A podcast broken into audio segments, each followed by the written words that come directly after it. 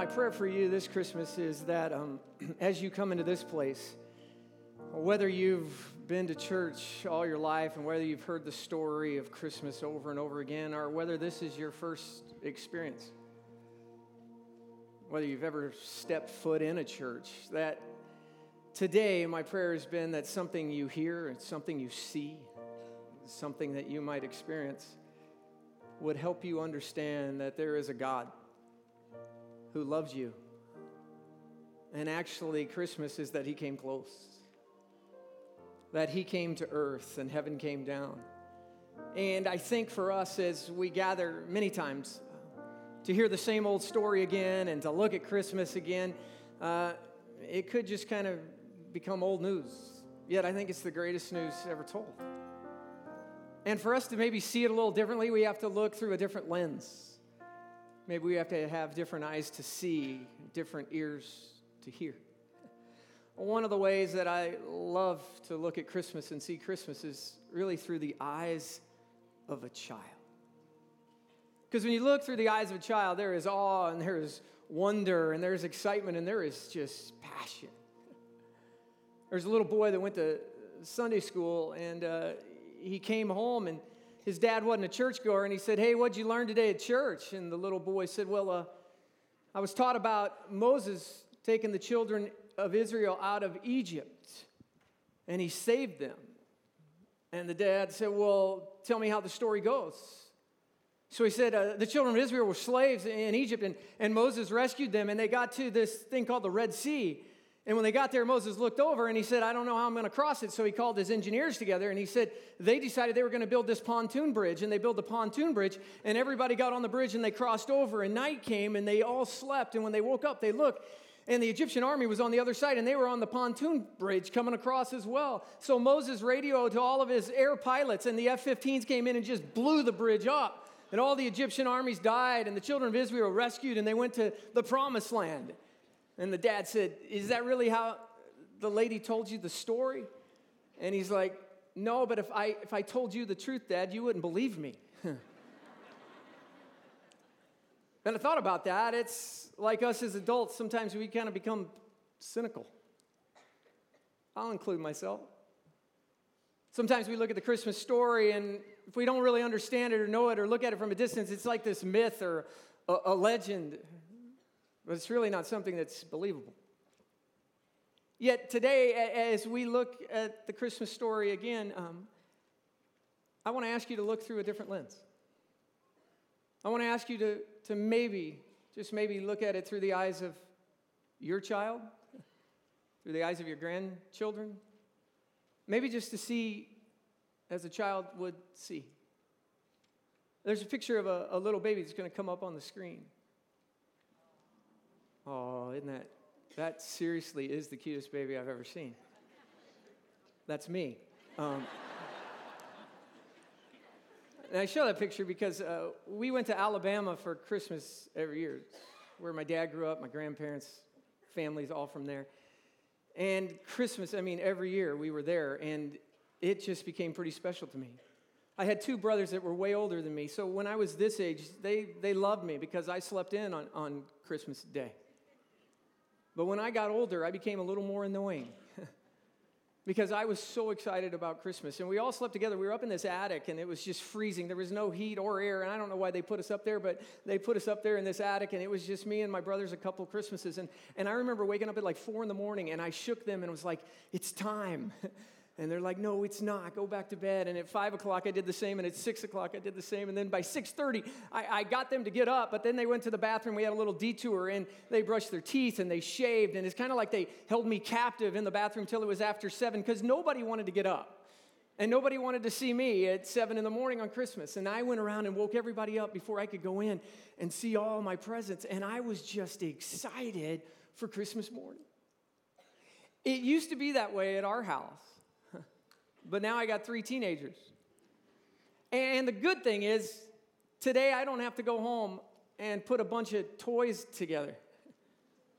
I don't have to go home and build a trampoline like I did a couple Christmas Eves. It was the worst, and all those parts, and it's freezing outside, and I'm trying to build a trampoline after all these services. I, I hated it, and I'm grateful today that I don't have to go home and build anything.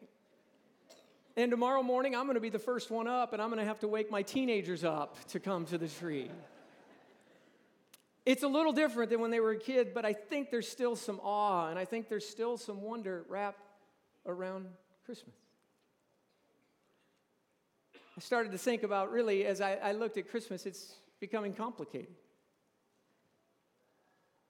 Sometimes it's more complicated as I get older. People tell me all the time around here, oh, just wait, man, till you have grandkids. It's the best thing we ever did.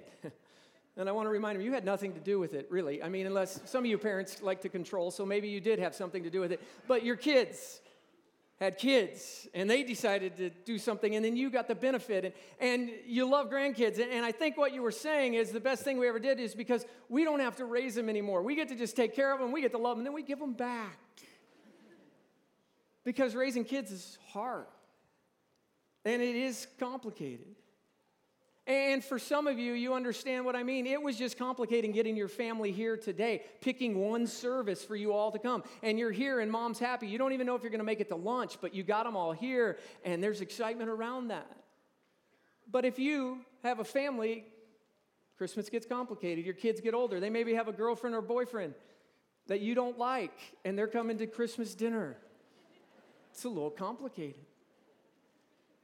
Maybe there's divorced or blended families.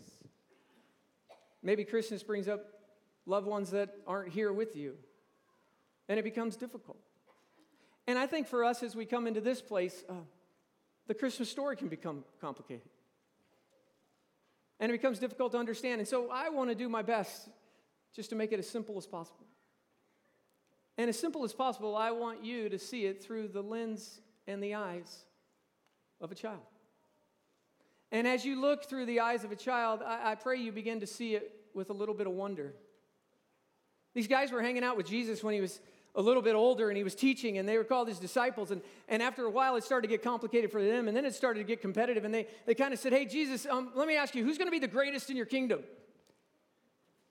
And they were jockeying for position and they were jockeying for power and who was going to stand next to you? Who's and i think the guy that was asking was saying i think it's me because i'm pretty awesome. And jesus just said wait a minute and he grabbed a little kid and he said unless you have the heart of a child unless you turn and, and have the humbleness of these children you're not even going to see my kingdom. See most of the time children don't have to teach them to be humble. They just come out and they're humble. They're inquisitive when they're young, they kind of listen and they take direction. When a child tells a story, I don't know about you, but man, I love to hear them tell stories, and I love to get down on my knees and just listen to them because of the simpleness and the realness and the emotion that's in what they're telling. And sometimes I, I laugh with them, sometimes I cry. It's just good to hear a child tell a story. And Christmas, through the eyes of a child, there's nothing like it. And what's complicated, they make pretty simple. The first picture of heaven breaking forth onto planet Earth didn't happen in a manger.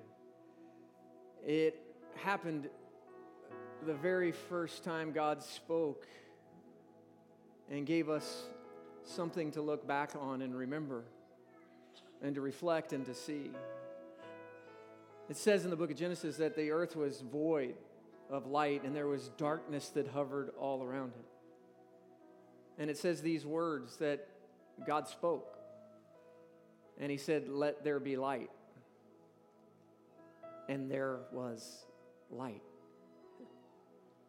And ever since that moment, the God of the universe has been bringing light into dark places. He's been bringing light to those who can't fight for themselves anymore, for those who maybe have given up, for those who have considered themselves weak and just not able to really take a next steps, he says, I am a wonderful counselor. That if you've lost your way, and you're not sure who to turn to or what to do, that I am the one that can counsel you and I am the one that can be with you. For those of you who look at life and it's maybe slipped through your fingers and you're looking and saying, What can I count on? What can I do? What is next for me? And maybe you've lost the strength or the will. He says, I am your mighty God. And for those that might look around and say, In this world, is this really it? This is all there is? There's pain and hurt and maybe destruction. And God comes along and He says, I am the same yesterday, today, and forever. I am the creator of the universe. I am this one called an everlasting Father. For those of you who look around and maybe your life is just chaotic and it's spinning out of control today and you have absolutely no peace, yet you come in and you hear us sing about this one called Jesus. Scripture tells us that he could be your Prince of Peace. That he is the wonderful counselor, he's the mighty God, he's an everlasting Father, the Prince of Peace. And Isaiah, he was a prophet, and he came and he spoke those words hundreds and hundreds of years before Jesus was even born. And in the midst of the darkness of a world, he said, There is going to be this one one day that will come, and he is going to be all of this and so much more. And again, when darkness covered the earth in a different way, not a physical way, but a spiritual way, God at just the right time brought an angel to speak to Mary. In Luke chapter 1 said these words Do not be afraid, Mary, for you have found favor with God. You will conceive, and you will give birth to a son, and you shall call him Jesus. Mary, don't be afraid. You found favor. God has found favor in you. And today, can I just tell you, for everyone that is here, God has found favor in you, and in you, and in you, and in you. And He's found favor in me. Not by what I've done or who I am or any great gift I have, but the gift that was given on Christmas. He says, my favor can rest upon you, my favor can rest in you, because this one called Jesus came to this earth to be the Savior of the world. And what I love by Mary, it was by faith. She didn't have all the answers. She didn't know what tomorrow held. She just had a conversation with an angel, and by faith, she chose to believe. And that same God that did a miracle on that day continues to call his children back to him. And there's something deep within you that was created by an almighty God, that there is a desire for something more than you have right now. There is a desire for peace and there is a desire for hope. And there is a void that is in us for those of us who have never really understood or accepted this Savior called Jesus. And God tells us that that was really put there by Him, and the only one that can fill it is this wonderful counselor, this mighty God, this everlasting Father, this Prince of Peace. See, He is Emmanuel and He is God with us. But the greatest story for you today is that He can be God with you because it's personal. Heaven came down to fulfill the promises of God that were passed down for thousands of years. And heaven came down to change your world, to personally change you and your life, and to give you a hope and to give you a future. That is truly the story of Christmas. And see, Jesus, throughout his ministry on earth, he was finding favor with people that we would look at and say they didn't deserve any favor. He was actually finding favor with people that we would look at and say they don't deserve any favor. They don't deserve a second chance. Yet Jesus would look at them and he gave them all a second and a third and a fourth and a fifth chance. The teachers of the days despised him. Yet God showered his favor upon them. The rabbis and the scribes, they would come against him and they would debate him and they would try to catch him in a lie. Jesus found favor on them. Those that were blind, those that were hurting, those that were crippled, those that were lame, those who had so many needs kept coming to him over and over again. And what did Jesus do? He just continued to shower favor upon them. And today, that favor is for you. And that's what Christmas is. He's not just here to save the world, He was here to save you and your life. His favor today can rest upon you because heaven came down to save the world. As we look at that, there are so many things in this world that are wrapped in darkness. But there was one that was wrapped in this light of hope and love and second chances. And his name is Jesus. From his first words, God has been shining light into darkness ever since when he said, Let there be light. That first word is so important. Webster defines it, that word let, as to permit one to enter. See, God made a decision for you. when he sent a Savior to this world. And really, Christmas is this He's asking for you to make a decision about Him. Christmas is a standing invitation for you to know this one Jesus. And you saw the story, and the children told it, and, and you saw the innkeeper that said there is absolutely no room. And just pointed the way for Jesus to go somewhere else. I wonder if the innkeeper ever looked back on his life and ever regretted not making any room for Jesus. Tonight, as simply as I can tell you, Christmas is that heaven came down. And God wants to shine light into the darkness of your life and in the darkness of mine. And He came as a Savior of the world because there was something that separated us from God the Father. And God said, I loved you so much that I'm going to send my son, not to condemn you, not to guilt you, but I'm sending my son because of my deep, deep love for you. And my favor rests upon you today.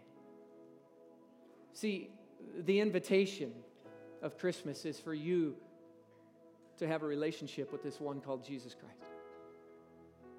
But the choice is yours. It's going to be a different Christmas for me this year. In September, my father uh, passed away.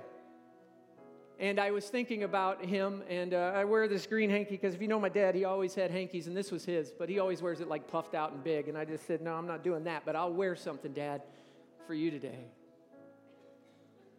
The reason we went to Alabama is because that's where my dad grew up. And the reason I wear this today is because my dad was the one that gave me an invitation to understand who Jesus was. And I sit here today because he showed me really what Christmas was all about. The only thing I have to offer you, it's worth anything, is I want to offer you an invitation to know the Jesus I know. Doesn't mean my life's perfect. Doesn't mean some days aren't really difficult. Doesn't mean I don't have the burdens that are any different than you. It just means I know beyond a shadow of a doubt that there was this one called Jesus that loved me so much that he came to save me. And I made a choice to accept his invitation when heaven came down, and he has brought light to the darkness of my soul. So, the invitation from us to you this Christmas is would you make room for Jesus? This Christmas, would you not look back and maybe regret that you never made room for him? For some of you that aren't walking with Him, you know the story and you've heard it over and you become cynical and you're doing your own thing, would you stop? Because you know where it's going to go. Would you give yourself over to Christ today? Because His favor can rest on you and His favor can rest in you. That is our prayer for you this Christmas. That God's not just with us, but that He's personally with you. Would you pray with me? Father, thank you uh, that at Christmas you invite us to know your Son, Jesus Christ. Thank you that Christmas is about you. Thank you for the greatest gift ever given that you would send your Son to save the world. And right now, in this moment, God, there are people that are sitting here that maybe have never heard the story, maybe never understood that there is a God that loves them. There is a God that is showing favor on them right now by offering them an opportunity to have a relationship with the Son of God. And the greatest thing, it, it's sort of like those children, God, it is simple to come to you. That you say, if we believe that you are who you say you are, and we confess that with our mouth, that we just say right now in our own hearts, in our own way, God, I believe in your Son Jesus. And I accept him into my life. That if we just say, God, would you forgive us of our sins, that you come in and you forgive us and that we can know this Christ of Christmas. And so, God, as simple as that might be, Father, you come in and you do an, a mighty work. And it's continuing day after day. And so today we come into this place and we say that this Christmas we just don't celebrate, but we actually experience it. That we experience the Savior of the world. Because when we experience the Savior of the world and He comes and changes our lives, no matter what's going on, no matter the chaos, no matter the brokenness, no matter the hurt, no matter our shortcomings, deep within our soul because we know your Son, we can say, All is well.